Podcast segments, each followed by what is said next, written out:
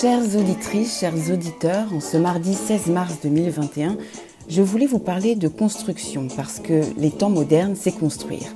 Pourtant, notre période est celle du règne de l'effondrement artistique et culturel dont la cérémonie des Césars en dit long sur là où nous en sommes. L'effondrement, c'est lorsque l'art devient pauvre. Il est pauvre lorsque les artistes ne prédisent rien et n'arrivent plus à offrir les vibrations de la pensée, de l'émerveillement, de l'esthétique. Lorsque les artistes se perdent sur des facilités étrangères à la beauté, hermétiques à la magie du sensible.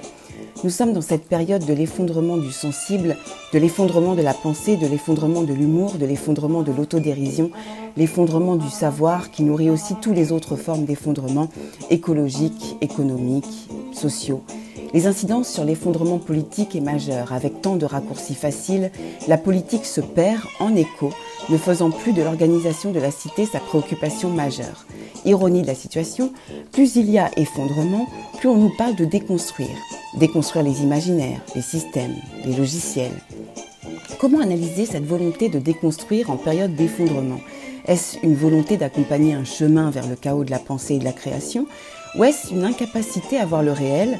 Et se faire croire que sans grand effort, on a une prise, un pouvoir de modeler, ou plutôt de démodeler, un monde que l'on veut sans saveur, sans valeur, sans aucun goût, si ce n'est celui de la médiocrité Oui, j'aurais voulu vous parler de tout ça, en réalité, je vous en parle. Mais pour une dynamique énergisante, vivante et faite de perspectives, je préfère réaffirmer notre nécessité vitale de construction.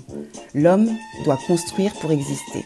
J'entends par construction tout ce qui fait l'échafaudage, l'édification, l'agencement, l'élaboration, la consolidation, l'élévation, l'architecture de notre société, le renforcement des piliers fondamentaux de notre pensée, de notre culture forte et riche, parce que complexe et multiple.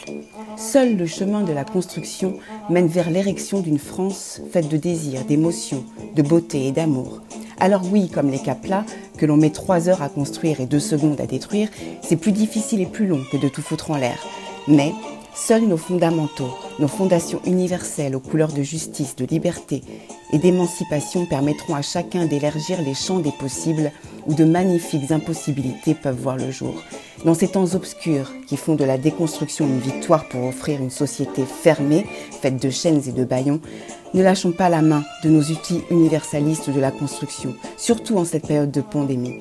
Ils sont les seuls à pouvoir nous offrir une maison à ciel ouvert.